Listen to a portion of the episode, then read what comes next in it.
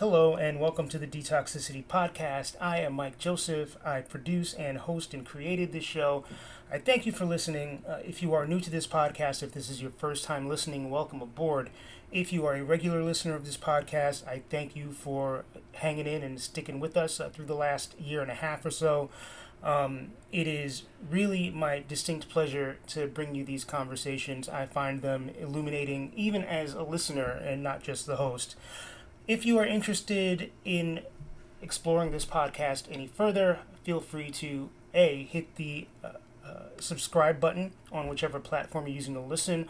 Also, please feel free to vote us up on those podcast platforms so we appear near the top of the search and uh, move up in the rankings. And uh, by all means, give us a rating if you like the show, if you hate the show, if you feel somehow conflicted about the show, uh, please rate, subscribe, and comment. You can follow me on Instagram at DetoxPodGuy, and you can follow me on Twitter at TizMikeJoseph. You can even drop me a line via old fashioned email, detoxpod at gmail.com.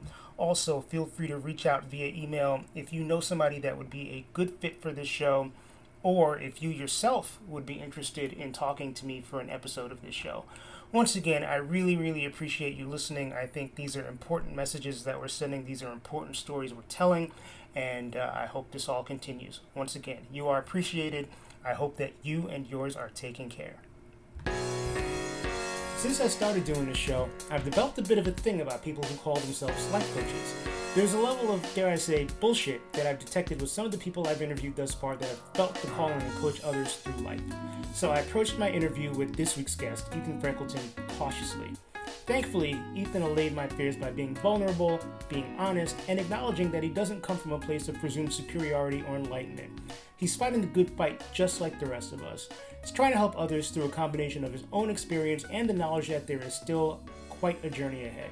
I should also add that Ethan, like many of my guests, is a lot of things in addition to being a life coach. What is it with people and their being multifaceted? It's shocking. Uh, anyway, he is a musician, he is an author, and he is the host of the podcast The Fearless Storyteller. Uh, during our conversation, Ethan and I talked quite a bit about the life circumstances that have led to him being uniquely qualified to help others. Uh, we converse about being brought up in diverse backgrounds and how that allows people to develop empathy towards others not like them. Uh, we talk about grind culture and how that ultimately only benefits a small number of people in high places. Guess what, y'all? Most likely it's not you. And there's a whole lot more we discuss if you listen through. So without further ado, here's Ethan. My name is Ethan Freckleton. I live in Bellingham, Washington.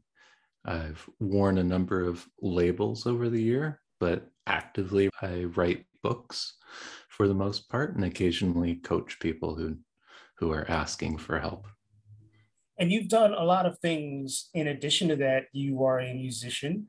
Mm-hmm. Yeah, I had a good focused 10 year run at getting better at a lot of things around music, and some of that was the craft of writing songs, and some of that was playing my instrument, some of that was learning how to sing, actually, which was you know nice. Right.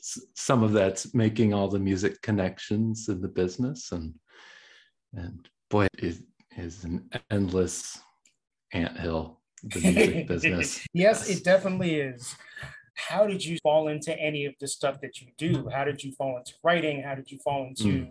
the coaching? Uh, were these things always a passion of yours, or was it just sort of like a circuitous uh, series of events yeah, that, that led to one thing or another? circuitous is likely. I think so. First of all, my dad is was a musician, and before we really got launched when I was a child. He was a bass player down in Los Angeles, and then he got into the Navy and we traveled around, but he always kept playing. And then eventually he put down roots again and played a lot of music again. So I've got that in the backdrop. And my mom is more of a visual arts person. Okay. So I always had had that sense of ingrained of a creative streak for sure. I think writing books of the things that of the labels I've worn is probably the one thing that I would have least told you 20 years ago that I'd be doing. Yeah. Or is it a I never pictured my name on a book kind of thing, or is it an, an I what didn't see myself as a writer? I kind of I thing? grew up. So my mom had like probably uh, thousands of science fiction and fantasy books on her bookshelf, which a lot of those made the move every time we'd move with our Navy moves, which I suppose was easier because the Navy paid for your shipping. good stuff. Thank you, Navy, for preserving preserving the family library. and for you know uh, probably contributing to the strength of your back not falling apart from moving Yeah, all over the place. Right, right. So I always enjoyed books, and I did as a teen buy books on how to write or how to do science fiction and fantasy. And it honestly, it just seemed like a lot of work. There were a lot of pieces that I didn't understand that I would have to. And it seemed like there was a really high bar for writing. Like there was a lot of, you know, everything involved doing it right. I think that was the biggest element I picked up. There were gatekeepers, there was something you had to do right. You had to put hundreds of hours into it. And it, that just seems like a lot of commitment to somebody who's a young person and just trying to figure out everything about life. Yeah. Right. Yeah. I, I I can I guess see that. It it must particularly if you're of a certain age before you could Mhm. just sign up for an Amazon account and publish your own book. Right, It, it was a lot more daunting. right. uh, Pre-internet. Yes. Yes, indeed. I, I am old enough to be, you know, to have been before and after the internet for Right. sure. Right. So, of your many hats, of your many roles, Hmm. what are the ones that you were most proud of? What? Well, I'm proud that I can say separate my hats from my identity. Uh, how's that one for being proud? They intersect for so many people, and I'm not going to say whether they should or shouldn't. I think that's up to the Hmm. individual, Yeah, but that's an important delineation to make. Like, yeah. you, And you- and and of those hats, you know, I think the one that I won't ever be able to put away is is parent, right? And definitely, I'm proud of that. Yeah, I've got two children. One's all grown up, and and one's very much not. Okay. See, I'm not a parent, so I, I, like hearing stories about how parenting changes people. And the thing that I hear the most often is parenting causes you to be less self-absorbed. Is is is that true? yeah. Is it true for you? Whether it's is it- universally true. It's true for me in the sense that I have learned to, because I think there's almost nothing more difficult in the practical day to day of most people's lives than balancing, finding balance in a situation when you're a parent or a co parent and you've got a family, because you've got to figure out, okay, how do I have time and energy for what I must do? how do I have time and energy for what um, I want to do? How do I make time and energy to show up for other people on a daily basis, right? And how does everybody else has those same needs, right, in the family? So, so figuring out how everybody feels some contentment in that situation, and the child is emotionally healthy, right? Like that's asking a lot of somebody. It really is. And it's something we volunteer for, right? Like I signed up for that the first time I was a young parent. I was like 23, first child, and I just jumped right in there, you know, and like In not well, not necessarily Yeah. well, but the best I could with the skills, you know. So in retrospect, it seems so crazy to me that like people under the age of 30 have kids. Because mm-hmm. I not that there's any particular time when you automatically mature and you become or, or emotionally mature and it's like you can be a good parent. But I think of myself at 21, 22, 25, Hmm. and I'm like, wow, imagine if I had brought a child into this world, how would I even been able to handle that? And some people do it well, but just knowing my mental state and my relative lack of maturity, just the the ability to do that, and the ability to put my focus into another human being to that mm. level, the level yeah. of responsibility. I just don't think it would have. Uh... Well, you know, you know, Mike, I we're here in 2021 still by some miracle.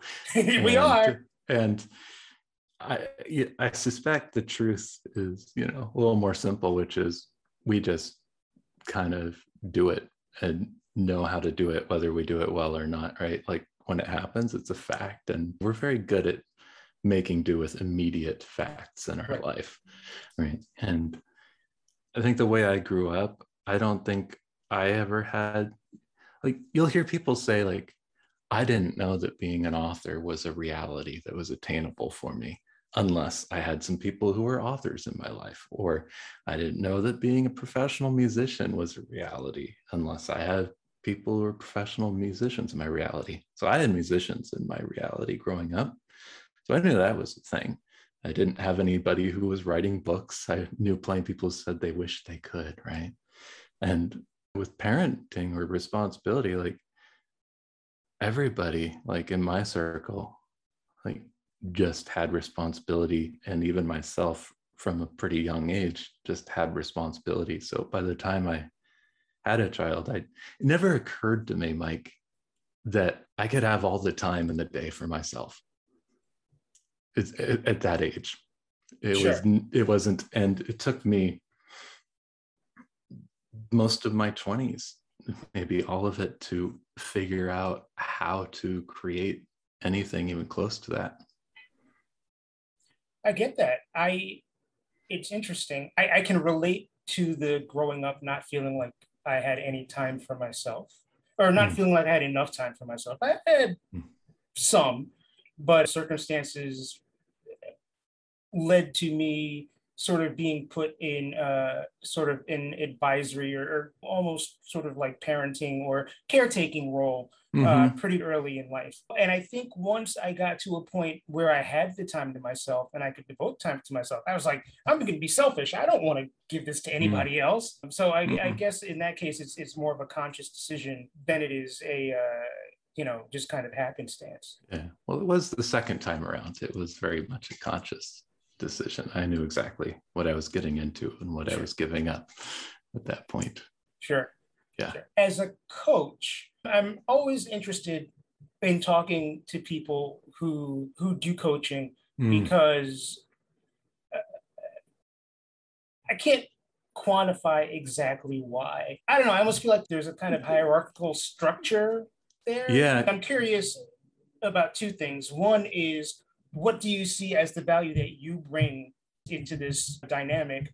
And the other thing is, what are some common issues that people come to you with? I have a lot of complex feelings about the world of coaching and the label of coaching and how it is perceived and how it's executed. But at the heart of it is a really like valuable thing. And, and that's the idea of having somebody trained to actively listen to you for an hour and to make space for you for an hour of time at a time or more, right? And to develop that relationship where that person who's trained to actively listen to you and to set aside their own agenda, their own ego, their own need to fix you or fix anything for you. They're setting all that aside to just listen, take notes, and act and ask questions that come up, right? To reflect back understanding and to give somebody space to think about something maybe they haven't thought of before and to find their own answers. That's worth a lot. And that's why I got into coaching. And that's a skill that I'm proud to say I had some of before I did the training for it. And then over a six month period of doing full weekends at a time to practice and get techniques, I learned how to be a great active listener. And that's beneficial in coaching and that's beneficial in life as well. So that's what it offers. for, to answer that question. And my favorite thing about it, this might sound a little snarky, and it is, but nowhere did that training make me an expert on vaccines or non fungible tokens or how to be more attractive or how to solve problems for any number of things, right? But you have to solve problems related to beauty, well being, or something in order to just market the profession of being a coach. and that part I have a huge problem with. And I haven't figured out how to, to do it at scale without dipping into that world of needing credibility and being an expert. Sure. So, what ends up happening is I get clients who, through this happenstance of life, appreciate who I, who I am and trust me to hold their story. Right. There's something about me that makes them trust me and to give themselves that permission to step into my space and You've work got- with me. You've, you've got trustworthy voice, even. You've got. Thank you. Yes. And I think you hit the nail on the head in terms of what I was going for. Previous coaches that I have spoken to, even for this show, Hmm. have come across as experts. And I, I don't Hmm. know that I believe no one knows everything about anything. You know what Yeah. I'm saying? And in my experience with therapists and even with, well, I expect my medical doctors to be experts, but in every other hierarchical structure in my life, Hmm. I don't want people to be experts. I want people to be knowledgeable of the fact that they're not experts, but also be confident that they have the tools to help anyway. Yeah. Yeah. And I imagine in there is the ability to listen and to surface what problem solving and then to have some sort of craft involved in finding answers, right? Or, Right. Or in creating resources, right? Like eh, a lot of what doctors do and other people do is they have these networks of experts who Right. who are verifiably experts because they've worked really hard and they have craft that they've learned and, and they know when to say I don't know or no one to say this is inconclusive. Would you like my best guess? Right. I, I respect in people the ability to say, I'm not sure, Mm. or this is subjective, or I think this will work, but I'm not sure it'll work for you. Mm. Just the ability to add those qualifiers at the end of, of, of definitive or declarative Yes. statements. And if you're searching for a coach, those are the things to be look, listening for. Absolutely. Not, you know, well, I, I can't say what works for everybody who's works with other coaches either, you know, Right. right? I can only Right. speak to my own experiences and people I've experienced.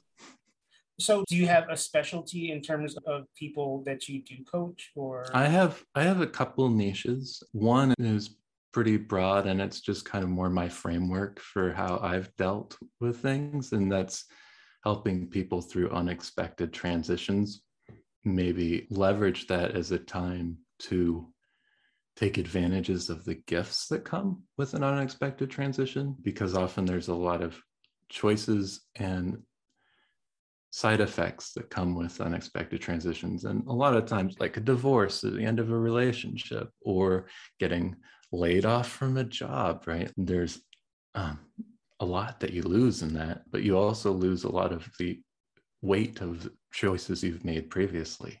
And you have, right, the capacity to say, hey, what am I actually going for? And to maybe start creating space for that that when you make move forward and replace that job or replace that relationship or whatever it is to say hey i'm also going to include these other things that i haven't been able to accommodate before. And so i wrote a book about that that kind of captured my process and a lot of it's just self-coaching fundamentals but it's packaged for people who are in an unexpected transition. So that's one niche where people find me. And the other is for people who go oh yeah you know ethan's done all this music shit and he's done all this writing stuff you noticed how I said shit for one and, and stuff, Stuff for the for the other. other. I just I just Eh, noticed that. What's yeah. going on there? But you know, people are like, "Hey, I wish I was doing that," or "I wish I was making time for my creativity," and I don't know how to do that. So I'm going to talk to Ethan. And sometimes I get clients who are doing it, and for some reason,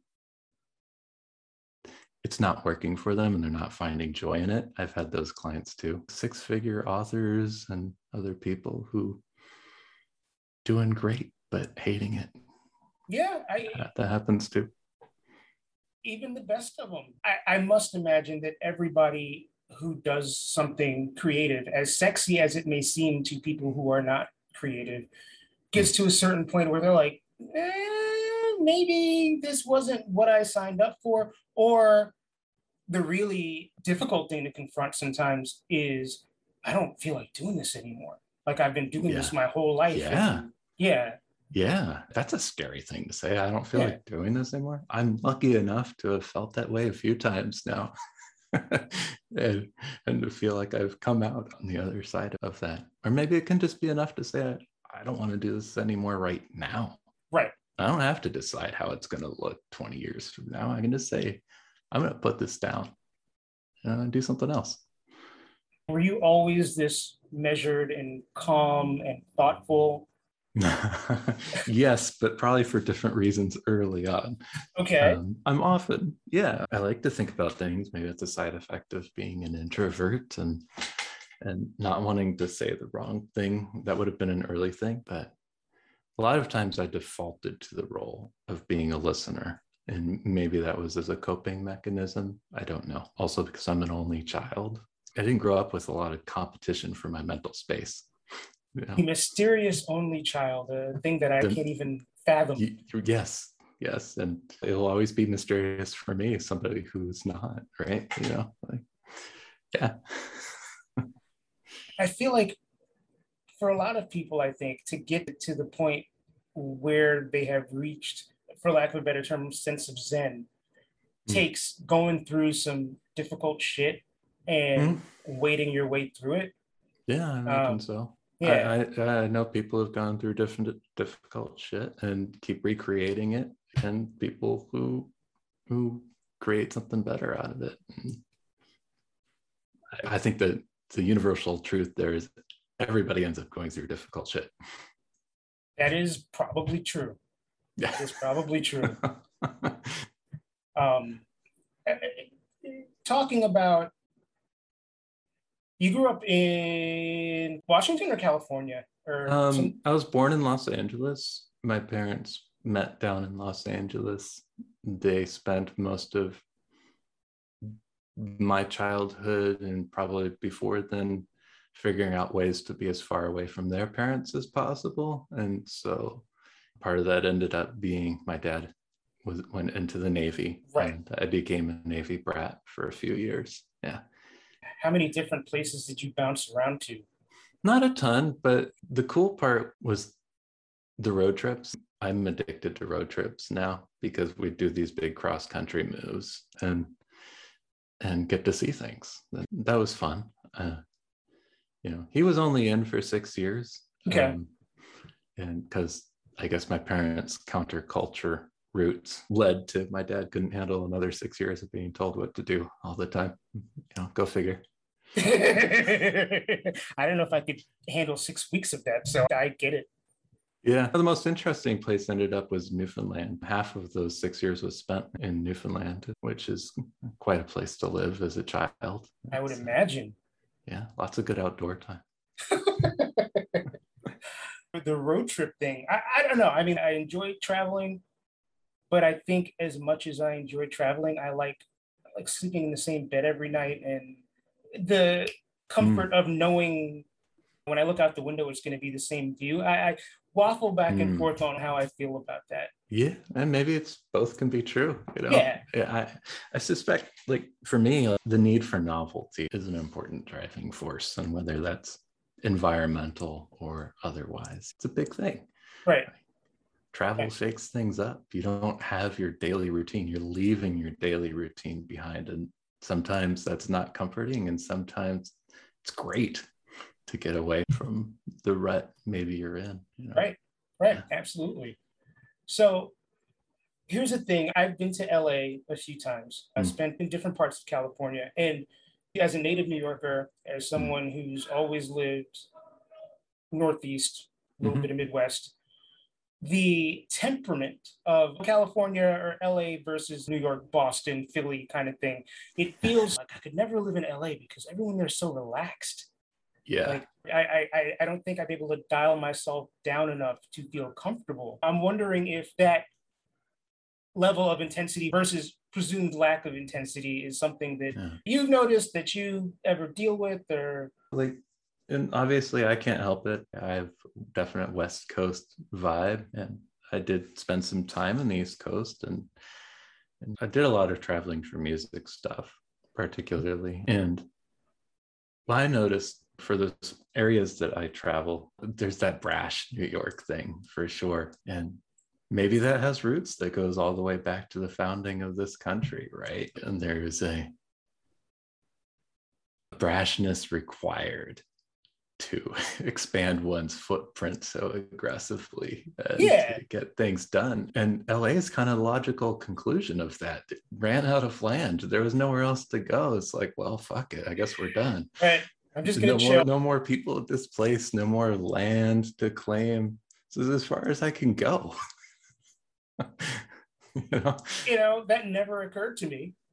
But you might be onto something I mean, I, it, it could be a, a, space thing. It could be a weather thing. I mean, it's very likely some combination of a whole bunch of different things. I, I find different vibes of people. They're like, so like from a music thing, right? Like there's New York and Los Angeles are important, but there, there's also Nashville, which is in the southeast, and then my favorite to go to is always Hawaii. You know, I I did a lot of music stuff there. And first of all, I say, like you talk about New York and LA being the dichotomy. For me, it's like the rest of the US and the Southeast is the dichotomy for me.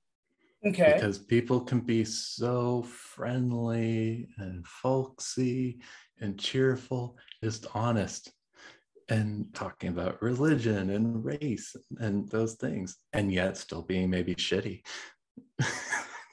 to people. But it's a totally different vibe. You know, Hawaii is a whole other thing, right? Yeah, that's a yeah. whole other thing. Yeah. I don't know. I, I see even northeast, southeast. There's there's you know in northeast. Well, that's not true because there is folksiness if you go into like New England. If you're in Maine or Vermont or something mm. like that, you'll see that. But there's a sense of the no bullshit isn't like couched in niceness necessarily. Yeah. It's not an accent that says, you know, you can say fuck you, you can say have a nice day, and they mean they'll mean the exact same thing. Right. And I feel like the southeast is have a nice day, and the northeast is fuck you. Yeah. Well, yeah, I, I, I see that. Yeah. and and the West Coast is, is that's also foreign that it just stands out either way. Right. Right. You know? Right. Yeah, it's, it's it's it's interesting to me just how different parts of this country can express the same sentiment in so many different mm. and at times opposing. Well, in Seattle, which I'm north of Seattle now, but I spent a lot of years in the Seattle orbit, has its own reputation, which for people who move to Seattle hear about constantly, which is the Seattle chill. Yes. Now, I don't know if you've ever heard of that. I have. Yeah. yeah.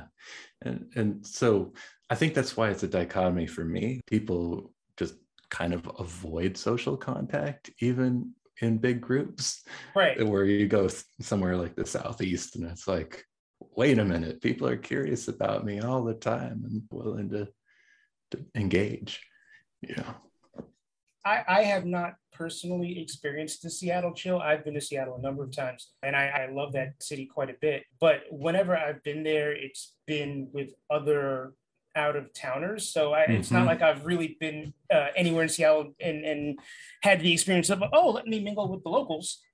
Mm. It's always been with other folks who were yeah. exploring the same way I was. Yeah. I'm not an expert on uh, that, but you know. Sure. I, just something to shrug at. Yeah. So as you get older, what are things that really stick out as being important to you, whether in terms of personal growth, in terms of societal growth, however you want to want to spin that? Well, some things. I think, I think it's an, an inevitable that when you're younger, you are taking on and using the stories others give you as your tools to engage with the world and figure it out. And by the time you're my age, those tools don't work on their own anymore. You need your own stories. And how you cope with that, you know, is up to the individual. For me, uh, leading up to it was I just wanted to understand. And I wanted to search and I wanted to question assumptions. And and it's a pet peeve for me when people don't question assumptions. And and it seems like this term that, that's in vogue again, white supremacy. I wonder if because growing up, I grew up in a very white centric for the most part. My dad engaged with uh, more diversity just as a fact of the music and everything else he did. But I interpret white supremacy as laziness and medio- mediocrity and a need to feel good about myself above all else. And that's built on a pile of things, assumptions or mythologies. And that's one of the things, right? Like we create these mythologies as a way to communicate in a shortcut and it's a way for us to have shared values and shared narrative like if we didn't have the mythology of the united states if we didn't have the mythology that the economy comes first and economic growth is important what would unify us it's those myths yeah right that bring us together and other myths that get formed are criminal justice right or mass incarceration right what happens is this idea that there's an idea, we try it out, it doesn't work, but then we'd have to talk about why it's not working.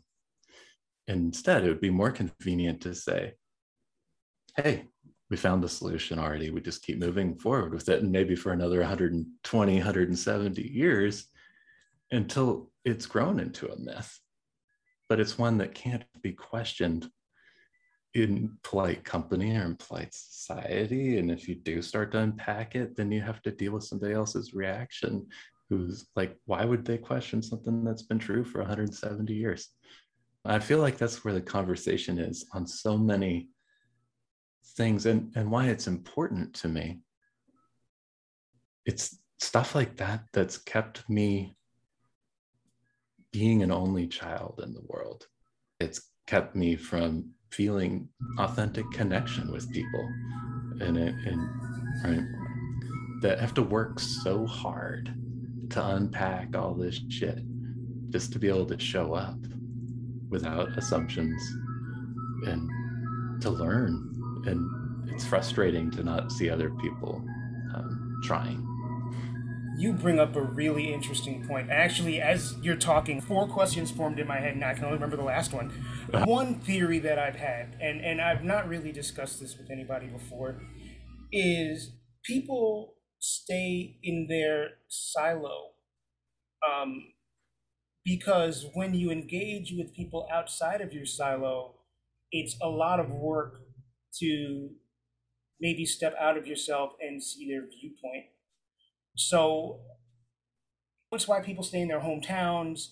Yeah. It's why outside maybe of some bigger cities you don't see large adult groups of people that are racially or culturally or sexually diverse. And I feel like the big roadblock or a big roadblock in people being able to understand one another and empathize is just having a goddamn conversation, just yeah. saying, hey, I'm going to confront some uncomfortable shit. And I realize that in order to be friends with you as a woman or as someone of Latin descent or Asian descent or someone who's black or someone who's gay, I'm going to have to step out of myself and imagine what life might be like for you and how that is different from what mm. I go through. Yeah. And people yeah. are so afraid to take that step. And I don't know if it's ignorance or a fear of saying the wrong thing or just fear yeah. of having your mindset changed or, or what it is. I, I don't know. Well, yeah, it's tough to ch- talk in generalizations, but I think a large part of it is I, let's say your reality forces you to go into other situations, right? Or maybe you've created a reality where you're able to do that. Maybe you travel, you go overseas, you live somewhere, right? you're in the military, whatever you do. You're not trying to change your mindset, but you're immersed in something that's novel to you. And you're going to be for. You're going to have observations. You're going to share context that's different from where you were with other people. And you're just going to pick things up that you might not even be able to verbalize, right? But that takes time to do something. It takes time. And to turn this into you know author metaphor everybody wants to know how to have more time without sacrificing their money what they've got. How do i have more time? The four hour work week whatever it is people feel like they don't have the time to shake things up doing. And i was talking about balance right? Finding balance in a family. Where do i find balance? Let's say that I want to change. I want to broaden my perspective. Where do I find the time? My family life, I'm working, I'm hustling, doing all the things. How do I do that? I can't do it within my silo. But that's the thing. We get, we walk in so readily because of the tools we have at an early age to function and fit into society and to get a job and to take on credit cards and all these things. We get locked in so fast before we even have our own ideas and stories about the world. And I think that's a large part of it is just people are kind of in this molasses of wherever they are, right? And one way I think I benefited from bypassing it, you know, one traveling by nature of growing up a Navy brat, but two, it's just being a voracious reader.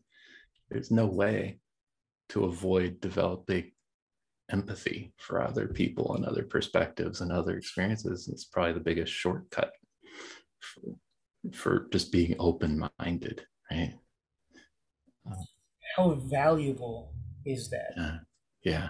Uh, whether it, through art, whether it, it's yeah.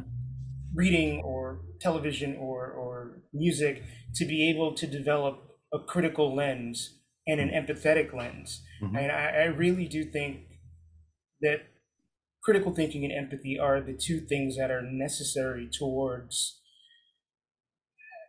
not to oversimplify it, but to a making the world a better place and and just living not to op- be Oprah, but to live like a fuller life, a yeah. more complete life.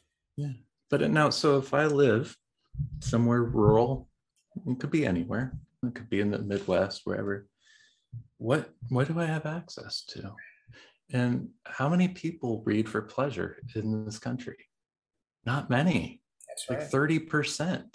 It's not deep.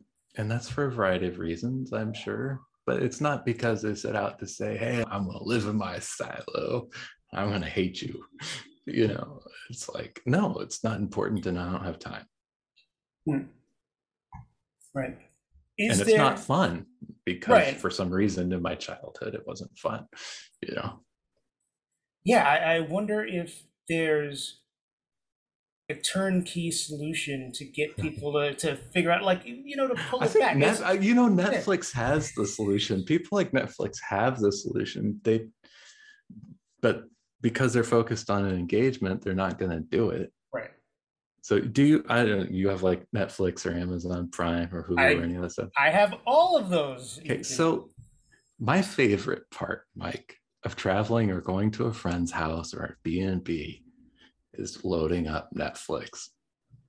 Cause, well, this isn't really my favorite part, but it's stimulating for me. So if I load up my Netflix, I'm going to see what I see. I could spend hours scrolling it. I'm going to see the same damn things I, and trying to find something new that sticks out to me is almost impossible. I've got years of Netflix history built up. Sure. If I boot up somebody else's profile, I don't see any of the same stuff except for maybe the suggested top 10. Right. What said it, what what it says people is hot and trending aren't even the same shows, right? It's completely different. you want like the the shortcut is if every day or every week you just had your profile wiped and you saw everything because as soon as you watch one thing it changes all your recommendations and suddenly it's not broad and interesting and diverse anymore. Suddenly it's all tailored to the one thing you watched. I mean i worked in tech. That's one of the hats i wore mike. I worked at microsoft. I worked in startups right? Like that phenomena is happening in all the services we're consuming and therefore none of us are seeing and consuming similar ma- material to have a dialogue about Objectively, I know that, yeah but from a subjective standpoint, it really didn't occur to me until you just Yeah. mentioned it. and we're spending you know s- culturally where we are you know we're a first world country we spend a lot of time on facebook instagram netflix whatever. It's curated content meaning it's been focused to you. Absolutely. and one of the reasons i quit facebook. I'm close to quitting instagram because it's owned by facebook. It all it don't doesn't show me the people i follow. Sure. because it's already decided how to curate and for those services unlike netflix i can't reset my profile Right. yeah and so i can't have the experience i want Curiosity Hmm. is such a wonderful thing, and I don't hear about that as often as I'd Yeah. like to from the people that I speak to. yeah. Well for me it's it's a selfish reason. I'm 40 something mid 40s and i'm just bored. I'm just bored mike. I'm bored of reading the same stories. I'm bored of seeing the same shows. I know how they're going to go. I know where the formula is going. I've got the craft. I just don't give a shit. And if i turn off the algorithm and reset my profile maybe i get lucky and i see something captivating and interesting and novel new to me that's going to surprise me and that's where joy comes from it's in the surprise is it, is it curiosity or is it boredom i don't know Can it be a little of column A, a little of column B? i think yeah, i think they go hand in hand yes Yeah. Yeah. Um, I, I, the wheels in my head are turning, Hmm. and it, it's so interesting to me that we do, unless we're conscious of it ourselves, or unless we're kicked in the ass by someone that is near and dear to us, or whether someone comes into our life that kind of shakes us up a little bit, we're spinning wheels. that's my favorite thing about podcasts. Not the apps necessarily but podcasts. As long as they still have a search feature that doesn't work like google i'm happy because i could type in a keyword i'm going to find something different. And that's that's why i started listening to podcasts i don't pay attention to the recommendations because this is going to give me more of what i search for. That's not what i'm looking for. You know, I generally have a hard time with recommendations just because I feel like my tastes are so all over the place that no algorithm is ever going to be able to give me what it is that I want. yeah. It's like this is not enough. well they probably have the data to do it you know aggregate in aggregate so Uh, look out Yeah, I don't know. I, I just in, in my head I'd like to think that I break I break the algorithm. Yeah, that's I great. break the data. Well, I, yeah, we're not we're not meant to be that, you know. That's probably me just thinking too highly of myself. No, that's great. I'm glad you do, and I appreciate that. Like your eclectic tastes are intact. Uh, maybe not as eclectic as I would like them to be, but I, I'd like to think that I I am appreciative of most things, even if Hmm. I have my favorites. I'd like to think that I stay fairly open minded. See, I didn't grow up being appreciative of all things. I grew up thinking that the things that my parents liked and what they said was good was good. I had a false equivocation with what I'm into, what my taste is what's Mm. good, Right, and that what I'm not into is not good. right. It's shit. Yeah. and I think that's kind of like an indie thing, like that indie rock. My dad was maybe a little indie. My parents, you know, the counterculture thing. They're like, well, if it's popular, it sucks. It's right? crappy, right? If it's not made by black people, it sucks. Like my dad's huge into worshiping like blues and jazz, and for him that was true north. And for him, everything derived from from the blues, even if it didn't. and the same thing's true with reading fiction stuff. I, I still struggle. It's a skill. I have to be in my higher place to appreciate the things I don't like. I so I admire that in you that you're able to have such diverse tastes and and for me that was never a choice. Sure. Yeah. I, I think that may come from culturally, even as a kid, having a place in many different parts of my world.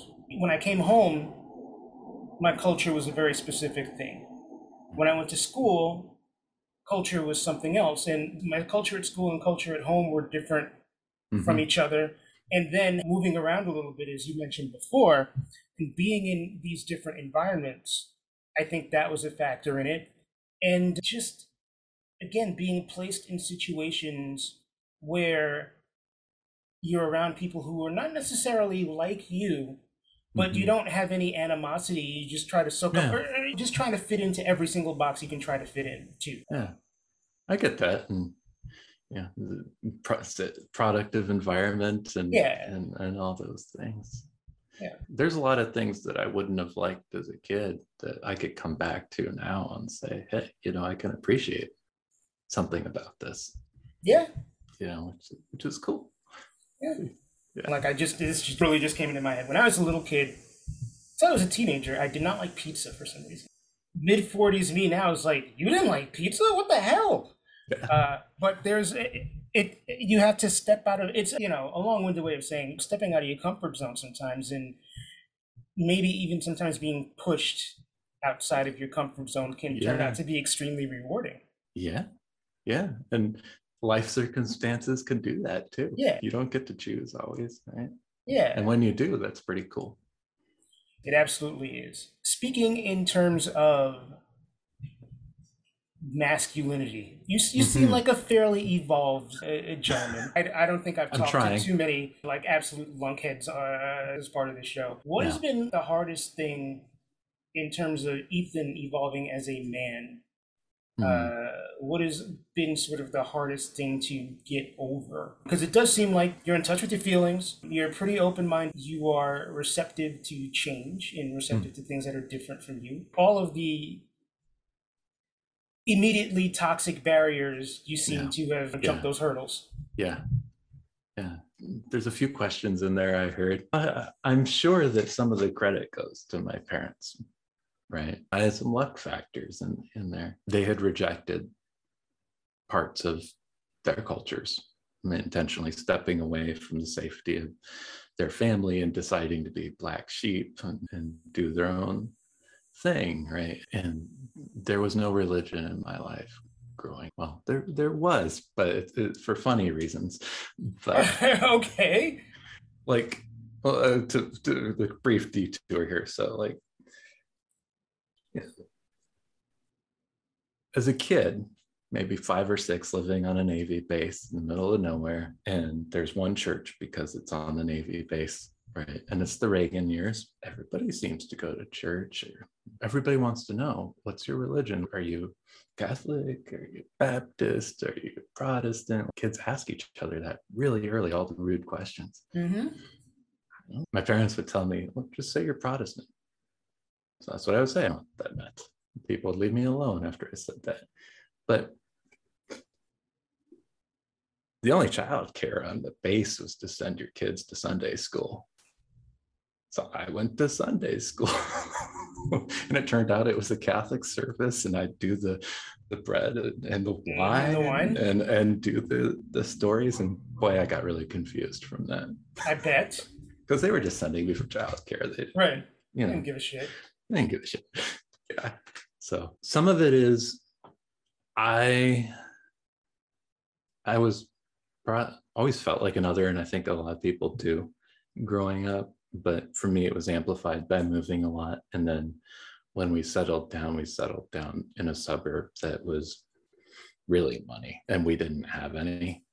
And so to kids, that made it pretty obvious I was other. So I didn't just get this, I was on the defensive growing up about myself a lot of the time. And I think I found ways to cope and connect by being available and non-judgmental and just picking up the relationships that I could.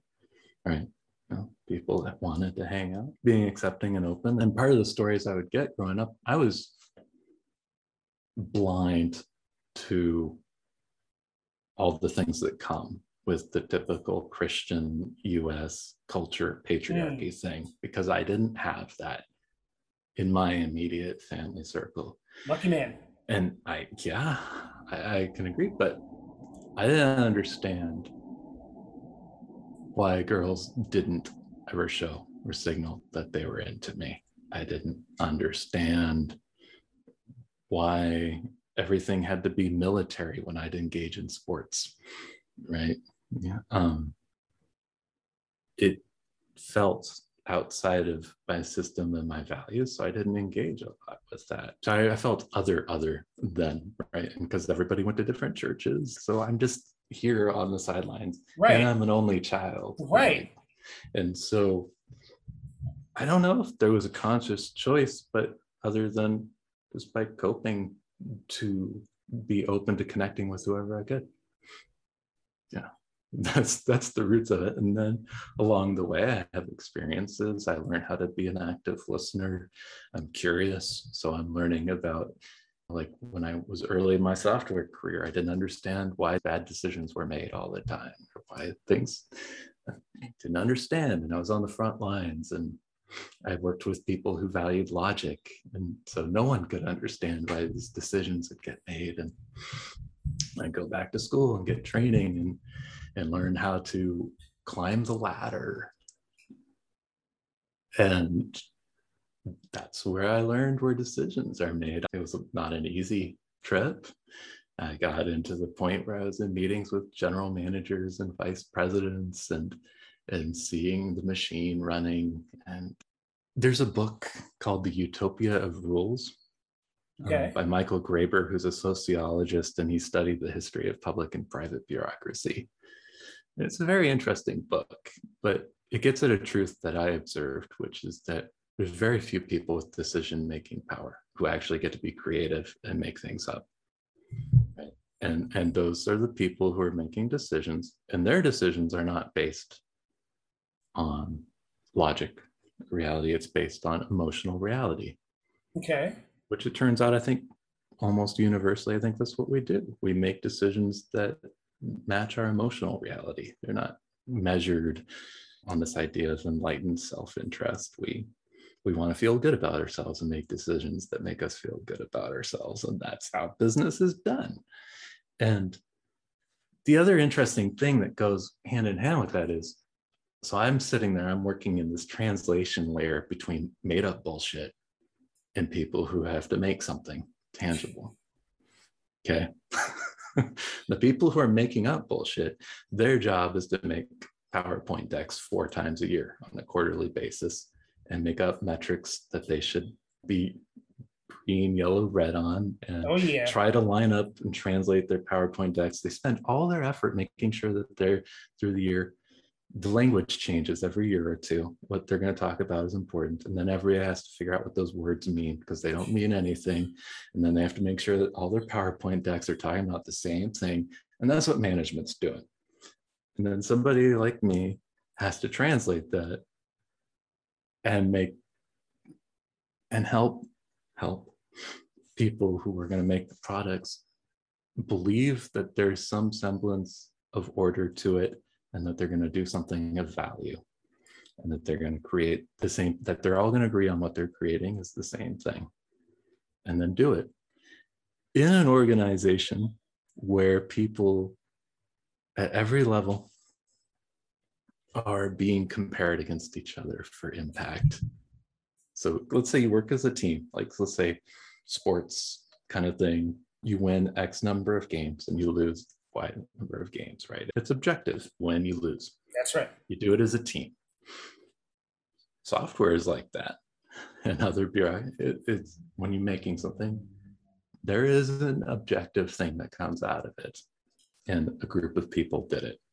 And that's an impact. But you're doing it in a circumstance where there is a curve that's been put on it where you're not rewarded as a team you're rewarded as individuals. And this is america right here. So there's going to be you take five people this is the curve one person's going to get 70% of the rewards out of the five. Three people are going to get virtually the same average thing. Well two one person's going to get below average and one person's going to get managed out. Okay. That pattern plays out in a team. Then it plays out in a group of teams working on the same thing. And then another thing, you keep bubbling up. The same thing is happening. So if there's five teams, one is getting managed out, one's going to get all the rewards, two are going to get something. And it plays up the umbrella. And like, how would anything logical happen in that system? The logic is I want to keep my job and I want to get paid and I want to yep. get my bonus. Uh, like, and it mystifies me. But there's a choice. You get to have a choice because people are clear eyed at the top. And this is the real shit. Like, this is, I, I'm unemployable at this point. I, uh, unemployable because because people at the top they know they know it's bullshit. They're stressing themselves out. They're killing themselves with stress over this competition. They're making money. They're getting their houses, getting their cars, they're putting their kids through college, whatever it is, right? And they know it. They know it's killing them. They hate it. They hate it. And they don't think there's any other way. It's just like the conversation we had about being an author. Right their in their experience, there's just not another choice. So I'm just gonna have to keep doing it. And I'll put in the time until I get my retirement package or whatever it is.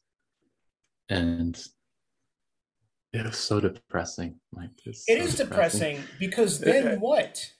Yeah. And so that was my choice. So I could play in the system and I could stress myself out and be unhappy and do the competition and make up bullshit for people. Right and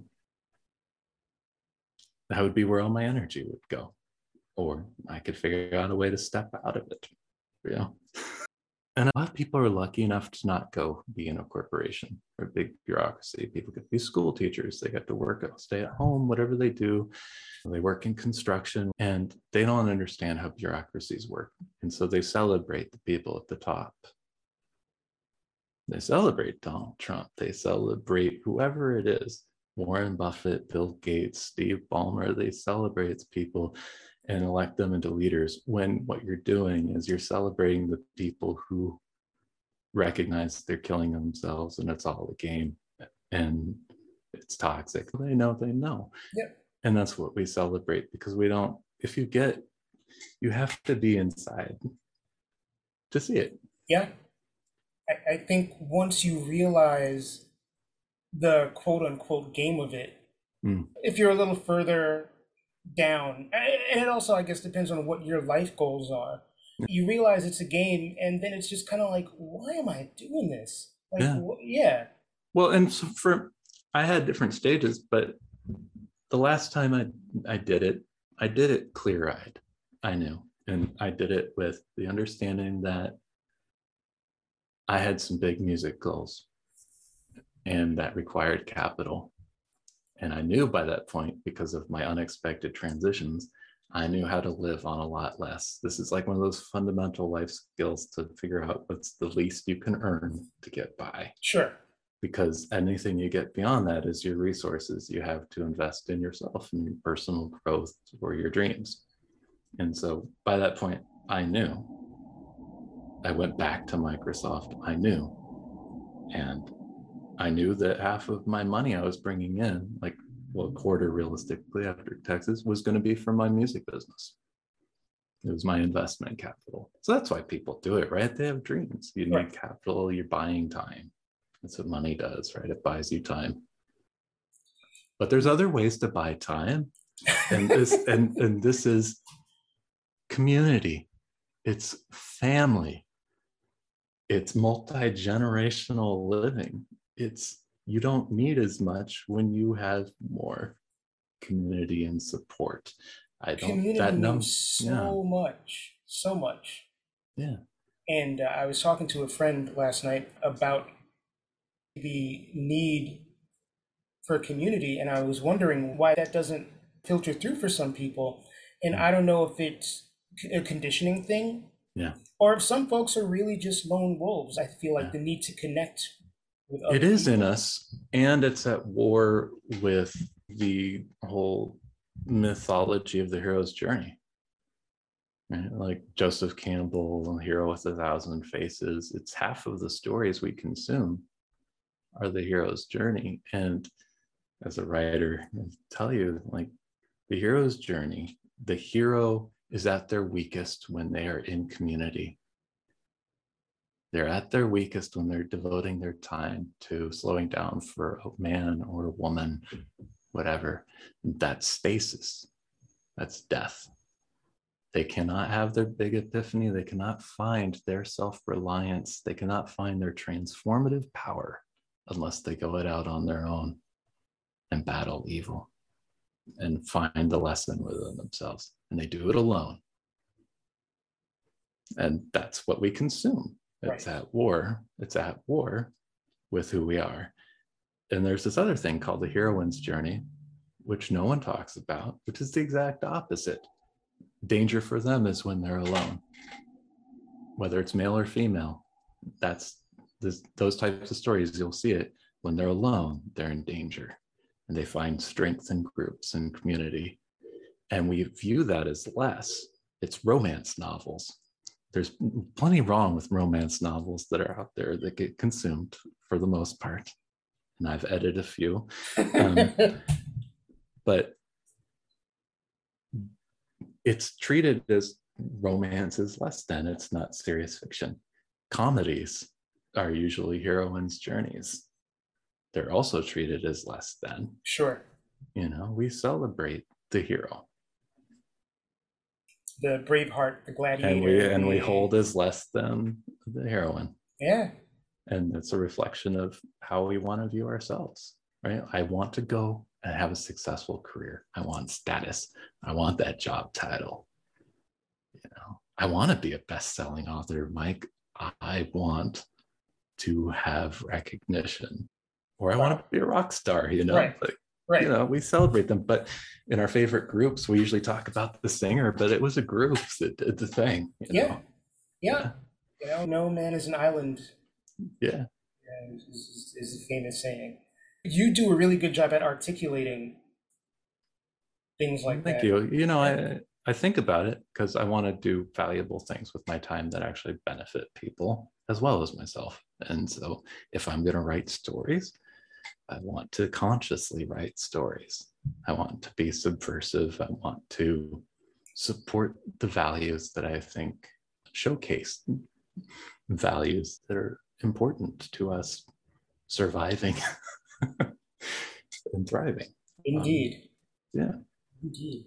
I want to be conscious of your time. it's refreshing to let go and not have hold the agenda Yeah. honestly and i'm not trying to promote anything i have things to promote but it's not why i'm talking to you today And I, I like you a lot. i'm happy to have joined the pantheon of of generally non-toxic guests that you've had They've been I, I 98% non-toxic. yeah, I mean that's how Yeah. that's how you do it, you know. Yeah.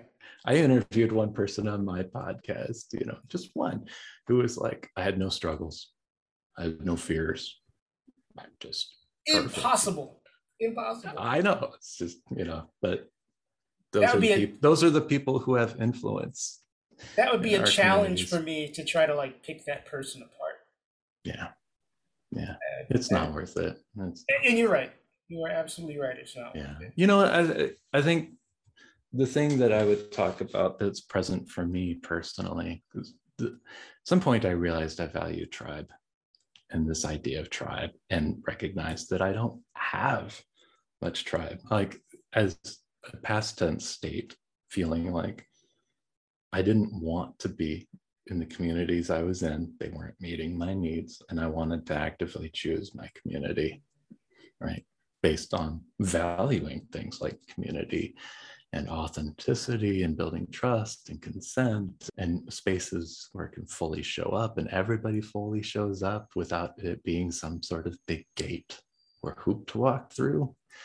That's what I want, right? And these last two years have been such a challenge because I, I, like you, I have eclectic interests and I wear all these hats and I have communities from everything I do and tribes. And some of that's from music, some of it's from author communities.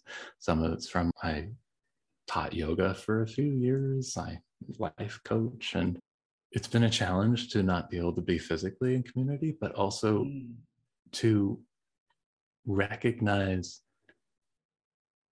the assumptions that I made with the communities that I'm in, right? In terms of those values, right? We're seeing such fractures in our communities everywhere. Everybody's encountering, they've got people who are pro-vaccine or anti-vaccine. They've sure. got people who are Black Lives Matter but don't have Black friends, or Black Lives Matter but don't talk about it ever and don't do anything, versus people who say, "Hey, you know, law and order. You should just follow the law. You won't get in trouble." And it turns out that these dichotomies are present at like this almost the same proportions as like voting in this country like it's really split and and that bothers me a lot it bothers me a lot because do you talk about the yoga thing mm-hmm. right like you know which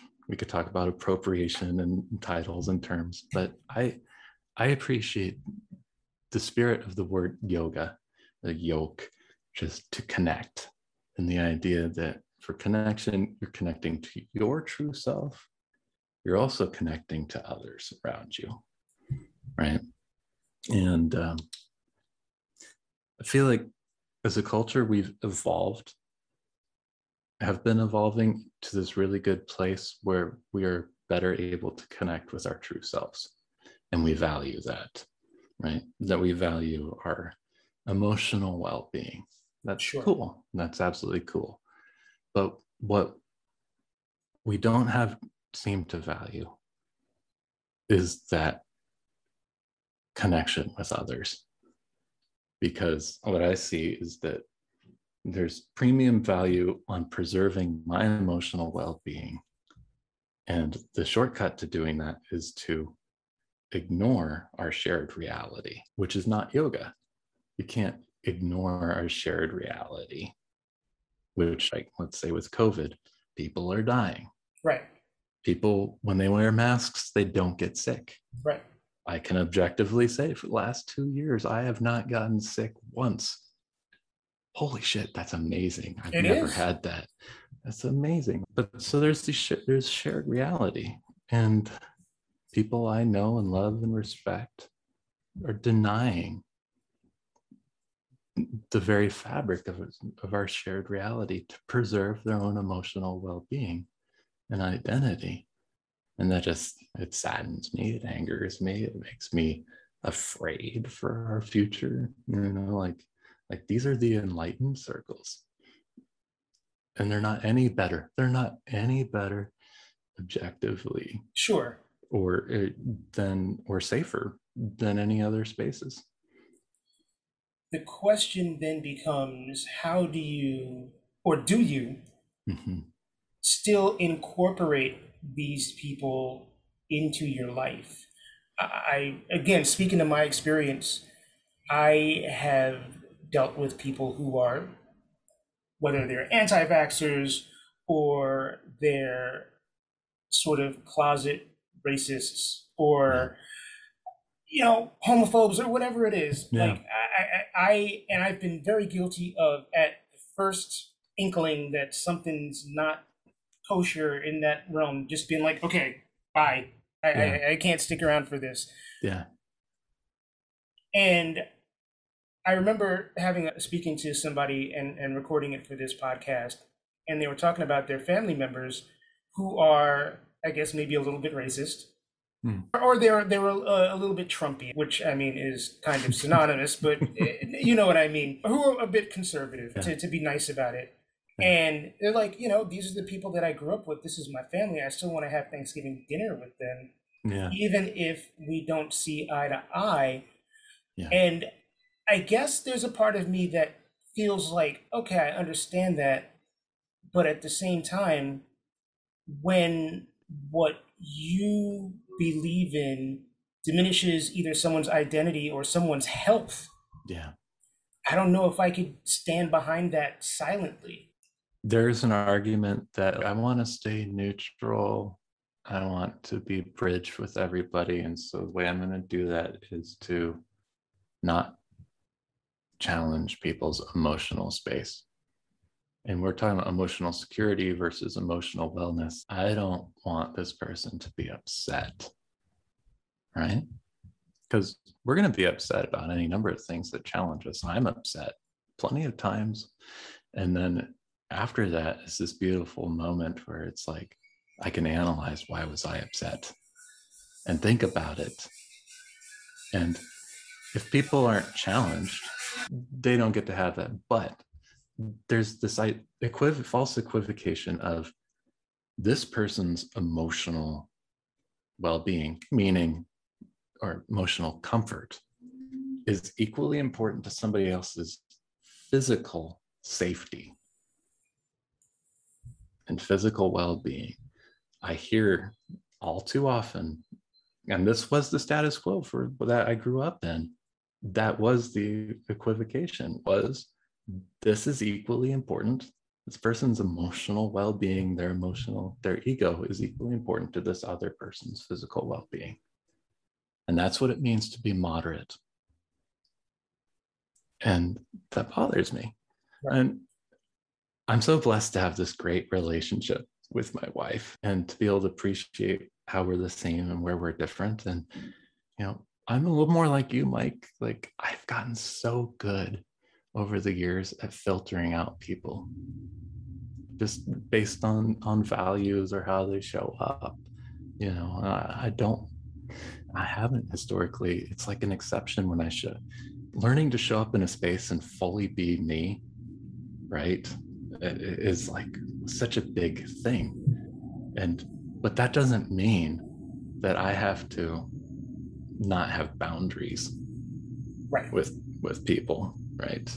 And so i'm very good now at setting boundaries and having boundaries. And and i'm still end up defaulting towards being the hero the lone wolf. My wife she's got all these people you know she's got these beautiful relationships and they're all over the place. I'm not saying all over the political spectrum but all over the place in terms of balance where they're at. She doesn't discard people easily at all. And it's like there's part of me that wants to say hey just you know great. You have boundary. You know what you need. You know just hold it. And another part it's like kind of in awe. It's like it's this community thing the heroine right Yep. like uh, and i don't have an answer like i don't like Yeah, yeah, i don't yeah. know i i don't but i would not i know for me i would not have that thanksgiving No, that's just for me. No way. I wouldn't do it. You know, like I can have friends who are cops, but I can also recognize that anyone who's a cop who's in the conversation is not acknowledging the basics of how the how policing in the United States started and the roots and origins. Like I don't understand why that can't we can't have a common starting place shared reality i can't understand why we can't start there we can disagree sure. about things but if we can't agree on reality we can't start to have a conversation so i only engage with people where we can have a shared reality and maybe that's my filter now if I we think can't that have is a that Good filter i to can't have. do it yeah Yeah, I think that's a good filter to have. I I think it saves you from saves you from banging your head against the wall. But it's disappointing, Mike. I've It had to let go. I've had to let go of communities Yep. over this Yep, in the last same. couple of years, and so I'm in transition again. I don't, you know, I, there is no ready-made, tailor-made like community for that. Even it, I love, I love the queer communities. I find the most safety in queer spaces. I'm not even queer, like because there's so much authenticity, but there's still the unreality thing that pokes into it. absolutely, You know. absolutely. I mean, I think it, ultimately it just comes down to building Ethan's community and pulling, Yeah. Yeah. you know, whoever is your tribe from there. Yeah. And and that's what I do. And and it's it's slow and it takes labor, emotional labor Yes, and does. time and time and time. yes, it does. Yeah. And there it is. We're There it is. always always cup half full. Community is an ever evolving concept. As we grow, hopefully we discover how much value community has in our lives. Personally, I think it has tremendous value and it might even be the single most important thing in my life. We also sometimes discover that parts of our community are in flux because we change or others change or we become privy to certain aspects of people that we may not have previously been privy to. Over the last five or so years, between the elections and COVID 19 and everything else happening in the socio political climate, especially here in the United States, I think a lot of folks have experienced what you might call communal tumult. It can be jarring, and the feeling that comes when someone that you've embraced as family no longer fits that construct uh, can be kind of uh, crazy to think about, and it might cause you to even think different things about yourself. But it's something we're going to have to accept and deal with in order to progress as humanity. Uh, I appreciate Ethan's honesty in discussing the struggles that he's had finding and cultivating and keeping a tribe and I wish him the best in success in adding to that tribe. And hopefully, I'm a part of that now. Thank you very much to Ethan for taking the time to chat. Uh, you can keep tabs on him by going to ethanfreckleton.com. That is E T H A N F R E C K L E T O N.com. Or follow him on his Instagram, which he keeps threatening to delete, but I hope he doesn't, at Ethan Freckleton. He's there on IG. And uh, thanks again, Ethan, for doing this, man. I appreciate it. Thanks again for listening to this episode. We really hope that you stick around and listen to future episodes or past episodes if you feel so inclined. You can obviously listen to Detoxicity on the podcast platform of your choosing. And if you want to get in touch with me, please hit me up on Instagram at DetoxPodGuy, Twitter, Tis Mike Joseph, or you can email me at detoxpod at gmail.com. Always willing to hear constructive criticism, thoughts, ideas, real, realizations, and if you yourself would like to be a guest on the show or you know somebody who would make a good guest, I will take recommendations from now until the end of time, so please feel free to reach out to me. I want to thank a couple of people who've been very important to this show. Uh, Calvin Williams composed the music that you hear at the beginning and end of every episode. Jacob Block composed the logo or created the logo for the show. And I want to give a special shout out to Andrew Grossman and Jeff Giles for providing inspiration for me to come up with this idea and bring it to fruition. Once again, thank you all for listening. I really, really appreciate it and take care of yourselves. Peace.